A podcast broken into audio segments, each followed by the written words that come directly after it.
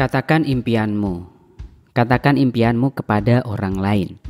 Begitulah banyak orang memberikan nasihat kepada kita, yaitu untuk mengatakan impian, rencana, atau cita-cita kepada orang lain.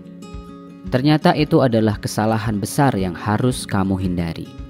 Jadi, simpan rencana dan impianmu dan jangan katakan kepada orang lain. Nah, berikut ini adalah alasan mengapa kamu tidak boleh mengatakan rencana dan impianmu kepada orang lain. Alasan yang pertama adalah menerima pujian awal atas rencanamu membuat kamu merasa puas dan kurang termotivasi. Dalam sebuah riset oleh Peter Goldwitcher menyimpulkan bahwa ketika seseorang mengatakan tentang rencana yang akan ia lakukan atau impian yang ingin mereka capai, maka saat itu pula motivasi orang tersebut akan menurun atau berkurang. Ketika kamu mengatakan rencana kamu, maka kamu akan sedikit merasakan kepuasan, dan sedikit kepuasan itulah yang membuat motivasimu menurun. Contohnya seperti ini: kamu punya rencana ingin berkomitmen melakukan diet selama tiga bulan ke depan. Kemudian kamu katakan rencana itu kepada orang lain, dan orang lain itu membalas dengan membuat sedikit pujian kepada kamu. Wah, keren banget. Semoga sukses. Secara tidak langsung, kamu mendapatkan pujian, dan pujian itulah yang membuatmu puas, dan sedikit kepuasan itu membuatmu kurang termotivasi lagi. Kemudian, alasan yang kedua adalah jika jiwamu kurang kuat, komentar negatif akan bisa membuatmu frustasi.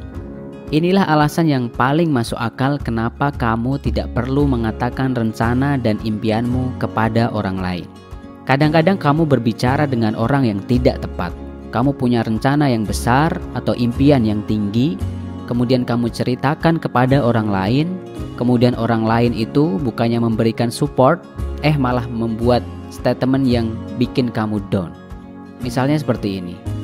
Ah, udahlah, nggak usah muluk-muluk jadi orang yang rasional, dan statement-statement lain yang bisa membuatmu down. Nah, komentar-komentar seperti itu, jika kamu nggak kuat, justru malah bikin kamu frustasi dan hilang motivasi. Kemudian alasan yang ketiga adalah mendengar tentang kompetisi yang ketat kadang membuat semangatmu turun. Ini alasan yang juga sangat masuk akal. Ketika kamu bercerita tentang rencana dan impianmu kepada orang lain, Terkadang orang lain juga punya cerita yang lain yang masih ada hubungannya dengan rencana dan cita-citamu. Misalnya begini, kamu punya rencana dan cita-cita ingin mempunyai skor TOEFL 600 untuk bisa mendapatkan beasiswa S2 ke luar negeri. Kemudian kamu ceritakan kepada orang lain. Dan orang lain malah cerita balik ke kamu kalau kompetisi mendapatkan beasiswa S2 ke luar negeri itu sangat ketat. Dan juga cerita bahwa banyak mahasiswa-mahasiswa cerdas gagal dalam seleksi itu. Atau cerita-cerita yang sebenarnya tidak penting dan malah membuatmu kurang termotivasi. Nah, cerita-cerita seperti itu adalah cerita yang sebenarnya nggak penting buat didengarkan. Ketika kamu butuh fokus belajar, tapi malah dapat cerita-cerita yang tidak memotivasi, justru kadang membuatmu bisa down. Nah, Itulah tiga alasan mengapa kamu tidak perlu bercerita tentang rencana dan impianmu kepada orang lain.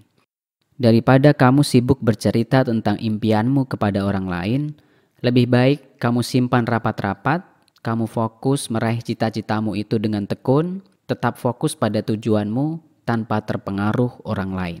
Dan semoga rencanamu dan impianmu tercapai. Tetap sehat, tetap semangat. Jika kamu suka dengan video ini, Jangan lupa like, subscribe, dan bunyikan tanda bel agar kamu tidak ketinggalan dengan video-video menarik dan menginspirasi yang lain.